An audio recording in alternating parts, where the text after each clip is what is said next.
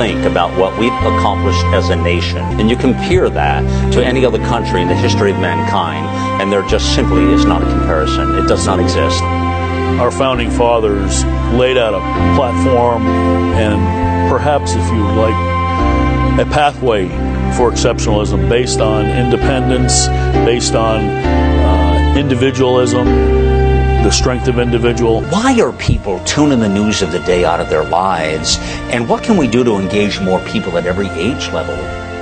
Well, for one thing, I think the the news is no longer news; it's entertainment, and people don't trust the news like they used to. Get involved, get loud, and think on the brink.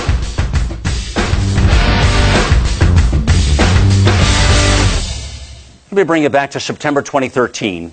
Russian President Vladimir Putin wrote an op ed, you might remember, in the New York Times. And he said, I certainly studied Obama's address to the nation, Putin wrote, and I would rather disagree with the case Obama made on American exceptionalism in that the United States policy is what makes America different. It's what makes us exceptional. Putin went on to say, it is extremely dangerous to encourage people to see themselves as exceptional, whatever the motivation. Well, there are big countries and small countries, rich and poor, those with long democratic traditions and those still finding their way to democracy, he said. Their policies differ too. We are all different. But when we ask for the Lord's blessings, we must not forget that God created us equal. Those are the words of Russian President Vladimir Putin. Interesting words, and you cannot argue with the God created us equal business. I totally endorse that. But the part of American exceptionalism has come under a lot of fire. Let me introduce you to uh, three extraordinary gentlemen, and I want to start with uh, a, a, regular contributor to our national radio programs and our television programs, Colonel Jim Waurishuk, uh, United States Air Force. He's a 30-year career senior intelligence and political military affairs officer, uh, an expert in international strategic studies and policy, uh, and served in numerous United States Air Force and Joint Special Operations Special Mission Units. Always good to have Colonel Waurishuk with us. So you heard what I was just saying, uh, Colonel, about. Um, uh, these comments that Putin put in the New York Times op-ed, we remember them was a whole big deal about you know American exceptionalism, and a lot of people took offense to it very clearly. Um, so I guess let me start with this: Is it dangerous to encourage people to see themselves as exceptional? Is there any truth to this argument? Not at all. Not in the case of America.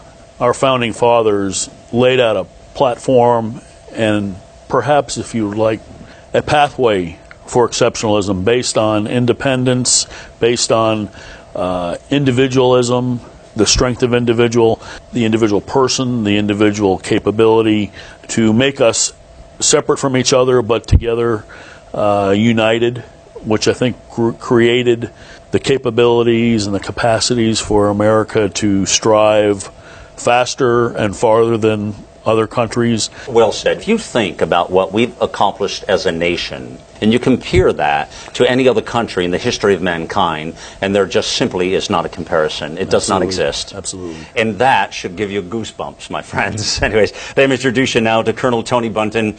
Uh, he's a United States Air Force Reserve. Uh, we have served over 35 years. He is also the president of IT consulting company U.S. Cyber Solutions. Colonel Buntyn, welcome. And you were on with the original show with us a couple of years back, as I remember. And again, back to that op-ed piece. Uh, is it dangerous to encourage people to see themselves as exceptional? Same question, or, or you know, or, or is there is it harmful in any way? No, I don't think it's dangerous at all. And as Americans, we were we've grown up that way. Uh, we just know that this country is exceptional, and hopefully the U.S. citizens will rise up to that and, and meet that expectations. Uh, it's it's how you raise your children, and uh, and all three of us come from a family uh, legacy of serving our country. Uh, all of our fathers served, and we serve him. And my son is now in, in junior ROTC on his way to become a member uh, of the armed forces. Uh, it's how you raise your children. Amazing, yeah. Congratulations on your son. Thank you. Terrific, yeah. Let me introduce you next to Colonel Bill Moline, uh, again, United States Air Force and West Point graduate. Uh, since retiring from military service, uh, Colonel Moline has worked as a business developer, career advisor, and master networker. So, welcome again. And, and Colonel Moline, you were on with us too a couple of years ago when we uh, uh, did the inaugural uh, show on this subject, which I love to do, by the way, because I have a bit of patriotism in me as well, by the way. So, um, is it dangerous in your mind to any aspect to encourage people to see themselves as exceptional. Uh, any truth to the argument? Uh, I don't see any problem with that at all. The our forefathers uh, were speaking from the heart. Uh, they were all exceptional people, and uh, they were laying it on the line when they did that. They were marked men by the uh, by Britain. they put a lot out there so that we can do what we've been doing and to carry on that legacy of exceptionalism, I think is uh, part of our fiber. It is why uh, we are the nation that we are and why right. we have come so far in 238 years. We really have. Well, well, well said. Uh, let me ask you, uh, Colonel Moline, um, at a news conference held in uh, 2009, which was uh, President Obama's first trip overseas as Commander in Chief. Okay, he was asked whether he subscribed to American exceptionalism. Okay. Uh, well, he replied, I believe in American exceptionalism, just as I su- suspect the British believe in British exceptionalism, and the Greeks believe in Greek exceptionalism, etc. Now, there have been arguments presented that the president has spent too much time trying to level the playing field so that America does not stand out but blends in. And you can see that in foreign policy, you can see that in summits, you can see that in all kinds of meetings. There's a different posture with the administration that you might have seen with other administrations previously. And that's about the most delicate way I can probably put that. Now, in fact, many believe this has been his cornerstone in foreign policy, which is why we have some of the challenges we currently have. Do you agree or disagree with this, and why? Um, he has caused some of our problems with that stance. We became, uh, because of our exceptionalism, we became world leaders. Right. And we are expected to be out front, and we are expected to lead in everything that we do. And when we try to make ourselves anything less than those world the leaders, world notices. Exactly. Colonel Waurishuk, what does, in a simple way, what does American exceptionalism mean? We fought a revolution for independence, but we continued to be friends with the British. We went to the aid of uh, the Brits and the French in World War One, and helped them resolve that issue, that problem in, in, in Europe, and again in World War II. And people around the world, I think, see that as an element of resolve and respect. And I think because of that, the world has has said and has agreed with you know there isn't an exceptionalism to America, and it's not an in-your-face exceptionalism.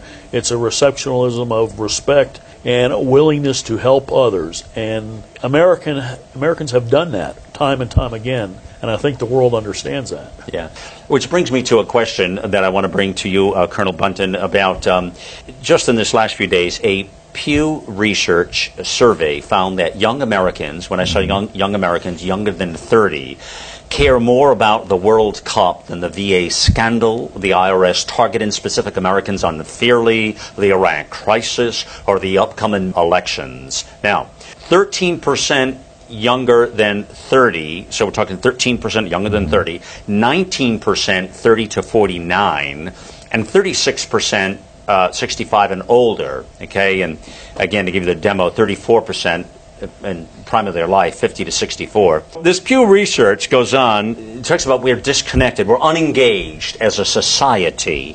Why are people tuning the news of the day out of their lives? And what can we do to engage more people at every age level?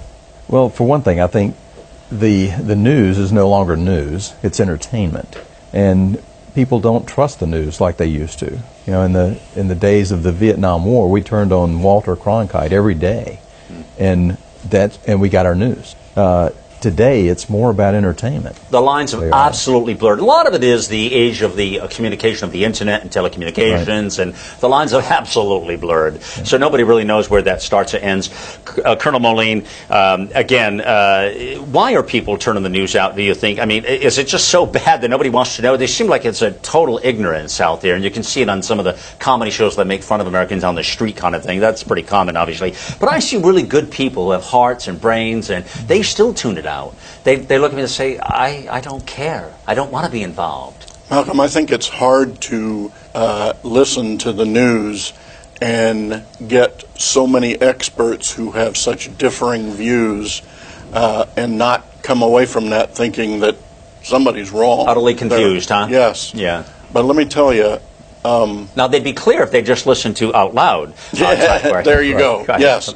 Today, over 1,200 civilians walked into the various academies and they started a four year experience. They came in off the street. They were and are America's best. They are exceptional. They have a average SAT score of maximum. Now these are people who have these are young people who are serious about their nation, they're serious about their future. These are not people who are disconnected or unpatriotic. These are people who are exceptional. Exceptional, yeah, yeah. And we need more of that, obviously, in that regard.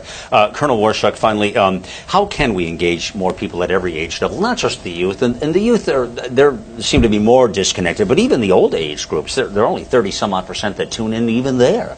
So, how do we engage more people to get interested in what's going on in our country? That's a great question. Um, I think what we've seen was a tr- has been a transition in how we, as Americans, view ourselves, and certainly in the last six years, it's it's certainly changed.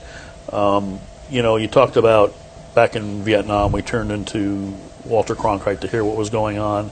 I was in the Pentagon on 9/11 when the plane when the building was struck, and my first reaction was, how are Americans going to respond to this and react? And we saw an overwhelming uh, response by Americans. We saw an increase in people wanting to join the military. Uh, and there was that degree of hope where, wow, there are still Americans who have an interest. But I think what we're seeing is now is there's a counterculture and a counter effort to change that by the media.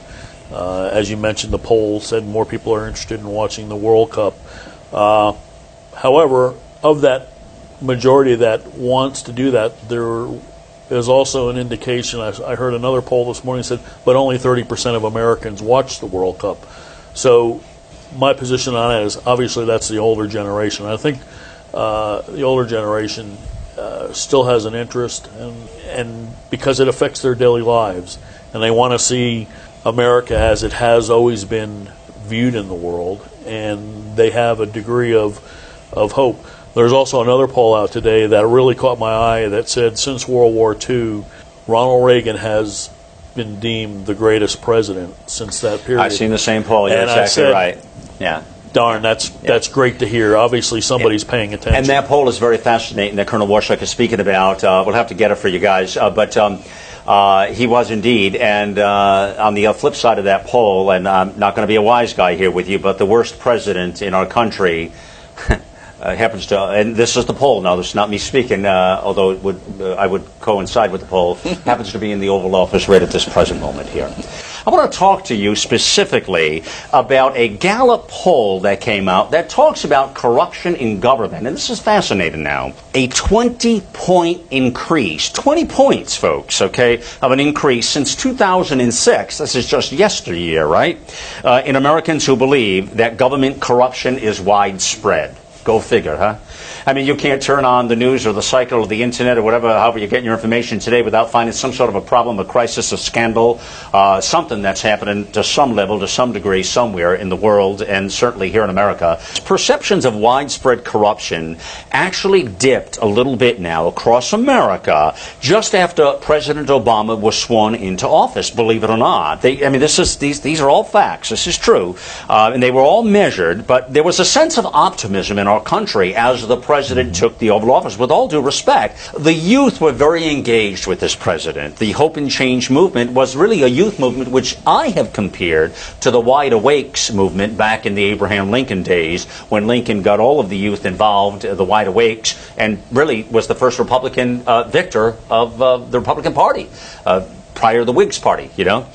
And so um, when you take a look at this and, and you see that everything was up at that point, and young people were involved in helping change, and things were going to happen. And you know, Americans are more cynical than ever, thanks to my golly, the IRS, the VA, the NSA, and the rest of the alphabet soup. I, I can't possibly get into government scandals and problems, whether you believe them or not. There's so many, uh, I don't even know where to go with it.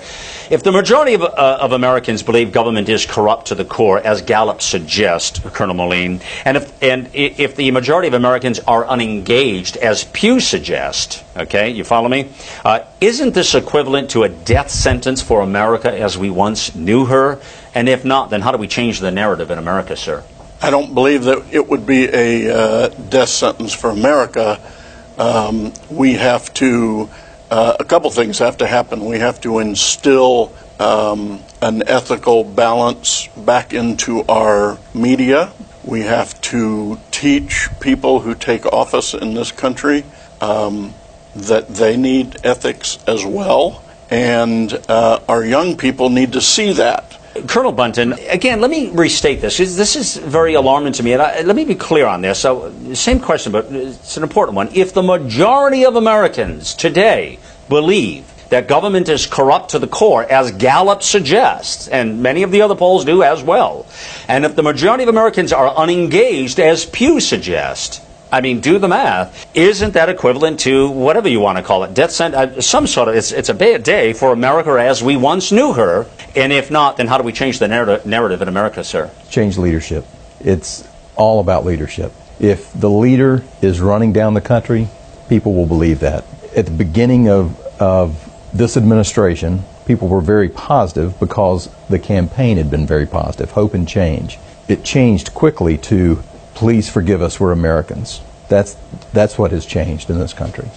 To Colonel Buntyn's point, when he talks about change the leadership, you could go back to the previous couple of administrations, and certainly the previous administration before this one, and there were also a lot of America who felt we needed to change the leadership. And when the Republican Party was in control, quite frankly, and we have short memories in America, we forget that, you know. But that did the big bailouts and the big government spending and the big taxes, and quite frankly, I don't think they were very innocent, uh, to be with all due respect. So um, maybe you're the right guy to answer this, but uh, you know, to me, I'm concerned because when you look at these numbers on corruption in government and uh, people wanting to be unengaged or ignorant, if you will, I think we're headed down a path. Uh, you know, we can change leadership, but you know, I, I mean, I, I, don't think it's about what party we get in there because uh, stooges live in both political parties, quite frankly. So, what? How do we change the narrative in America, sir? Well, I think if we go back, we've always seen a degree of corruption at some point or another between government and, and the private sector. And most of the time it was from the standpoint of the lobbyists who dealt with Congress. But now we're seeing it right in the Oval Office. We're seeing a president who has orchestrated a constant demand, if you will, for almost an oligarchy kind of presidency who, you know, I will give you this for this in return. And we've seen that with Solyndra, we've seen it with a lot of the other uh, energy uh, type businesses. We've seen it in, you know, we see it going on in the coal industry now where we want to shut that down, and that is a livelihood for many Americans. Yet we're seeing uh, technology to make it a, a, a, continued operational capability for, for energy. And we're seeing it just in a lack of leadership. We have a presidency who has done nothing but campaign from the day he was inaugurated till now. Every day he's flying out, he's campaigning. It's about politics, politics, politics. It's not about leadership, as Tony said. Well, I agree with that in, in all of your answers, really, to the degree that it is. I would add to it that, uh, you know, he was elected uh, by a majority of Americans two times over, somehow or another. He convinced Americans. He was a hell of a campaigner. He campaigned well for a lot of reasons. Uh, but at the same time, um, we're dealing with, um, uh, you know, administration that sort of is a bit out of touch. But he wanted to reinvent America, is the bottom line. And he has reinvented America. That promise he has kept, actually, uh, and he made that promise up front. If uh, with, he really had, gentlemen, uh, you know, But he just didn't say how he would reinvent exactly, America. exactly. Uh, he has reinvented a, an America that no one would have asked for. Even the Democrats are not really happy with it. No. Yeah, right. And many of them are not even saying that. Some are just being quiet Yeah. at the moment. A lot of quietness over there. You don't often see that. Right. Yeah, that tells you something, doesn't it? Yeah. The result has definitely not been positive. Yeah. No, it hasn't been positive. And, and it doesn't matter to me if you're a Republican, Democrat, Independent, or a communist. It's not a positive program. Considering the constant danger of terrorism threats against the United States today, has the NSA gone too far in violating the privacy of Americans? I want to ask you first, Colonel Buntyn. That's a difficult question. Uh, we've all been. why in, I ask it. We've all been in the uh, the national security business, and uh, it's it's without good intelligence, it's hard to stop uh, things that are going to happen. Have we gone too far? I don't know. I don't know all the details, and I'm not going to condemn uh, my uh, my brothers in the in the intelligence community. Colonel Moline? I believe we have saved a considerable amount of lives through the intelligence we have gained through the NSA. Okay. And I'm, I'm sure that to some people that seems intrusive. Right. But when you're saving So you're American comfortable with it? You're yeah, comfortable with it? I'm okay with Yeah, it. Yeah, you're. Got to ask you, Colonel Horshack, what do you think, brother? You'd be the tiebreaker here, maybe. Well, I look at it from this standpoint. What the NSA does all comes down to what the commander in chief asks for, or what the commander in chief's intent of that information that it collects is. If it's to prevent the next 9 11 or Pearl Harbor, we are doing the right things with the capability that we have asked our military, and, and I must caveat that as saying the NSA is a military organization. It's not a civilian run organization, it's run by a three star general uh, who swears and takes the oath of office to the Constitution and not to the president. And in the end, end state is, you know, it's to protect our country against all enemies, foreign and domestic. But it still comes down to the commander in chief to determine how he is going to use the information gathered. Yeah. Is he going to use it to protect the country against enemies, or is he going to do it for political reasons, which is really well, question at hand? And I will add to uh, to the conversation this way here. Uh, when you see the corruption on every level that's coming through every level of government right now, you can see why Americans are very cynical and really don't trust. Back to that point, I mean, come on, you know, it's hard to trust when you see all the things that are going on. I mean, I would have a different opinion than all of you probably. I think they have absolutely crossed the line, and I think we've crossed the line uh, to almost the point of no return and the violation of privacy in this country and where we're at in a very dangerous way. Uh, and it's like having the wolves guard your information sometimes. There's a lack of trust, a lack of uh, lack of leadership, lack of everything, and, and that just covers the whole political spectrum. And I don't have the answer for it. I really don't. Do we want to prevent terrorism and? Absolutely. Uh, but you know, right now we pissed off most of our allies. I mean, and everyone else around the world with this uh, all the Snowden problems. So it, it's a long. We've covered it many times on the show. We won't labor the process here. I want to ask you a quick question. Start with the. Um, I've asked you this question before. I'm going to ask you again, Colonel Buntyn. Uh, is it God, country, or family? Or is it God, family, country? Or is it family, country, God? I don't know. How do you how do you how do you how do you add those three up? As long as you've got all three of those in the mix, Which is first? you know, uh, God. So God, country, family, or God, family, country? Well, uh, God, family, country. Okay, Colonel Moline. I, I, I disagree a little because it, it changes. Good. Uh, if you are a military guy on the front lines, it would bo- go, you know, God unit or God country and your unit and then family because um, you have got to be solid with your cohorts in the foxhole, as it were. When you're home and you're not in combat, then those can be reordered and they can go God family. Spoken as a good military leader. Colonel Horshack. I would I would say we order it up as we need. Uh, certainly, family in my eyes comes first, but my family, being a Christian family, understands God, and my family understand or understood me as a former military member about country. Without a country, we may not have the opportunity to practice religion, and we certainly may not have an opportunity to enjoy our family and to raise our family the way we want. I mean, so we understand, uh, as Colonel Moline said, we can order it up, but you know, it comes down to the individual. I think. Okay. All right, final thoughts. The 35th President of the United States, John F. Kennedy, said, My fellow Americans, ask not what your country can do for you, ask what you can do for your country. One of the most famous quotes any president said, and there are, there are many, but this was one, you know. If you could ask your fellow Americans to do one thing today for the good of country, what would it be, Colonel Morley? Be ethical in all your dealings. Stop, Colonel a- stop asking what, what's in it for me. Colonel Waurishuk? Think of what exceptionalism really is and look back and reflect on what it has been and what it meant for America. Uh, I think they'll find that there's a goodness in it versus a, a negative as it has been made out to be. Yeah, yeah. Thank you all three. Thank you uh, three for your service. Naturally, I mean, just brilliant men, and uh, it's a, a pleasure, privilege to have you with me today. Again, um, you know, it's it is a pause and a moment of a country to stop, and Independence Day is a as a um, a holiday that we've always uh, celebrated with great pride and patriotism in this country. Uh, still a very young country, and uh, certainly one that's uh, made many mistakes, but will continue to learn from those mistakes ahead. But you know, folks, it takes everybody to be involved and to be engaged. I always say, get involved, get loud. Uh, there's a reason why I say that. That's been my mantra from the very beginning. You can't make this journey if you're going to be unattached or uninvolved. So, part of our mission on this program is to get everybody involved, to get more people involved, to understand the message. Keep it simple. You don't have to complicate it. Uh, we can keep it real simple for you. So at the end of the day, look for us on national radio. Look for our Out Loud Minute that plays on hundreds of radio stations across America. And of course, our show here at Malcolm Out Loud TV. Thank you for joining me.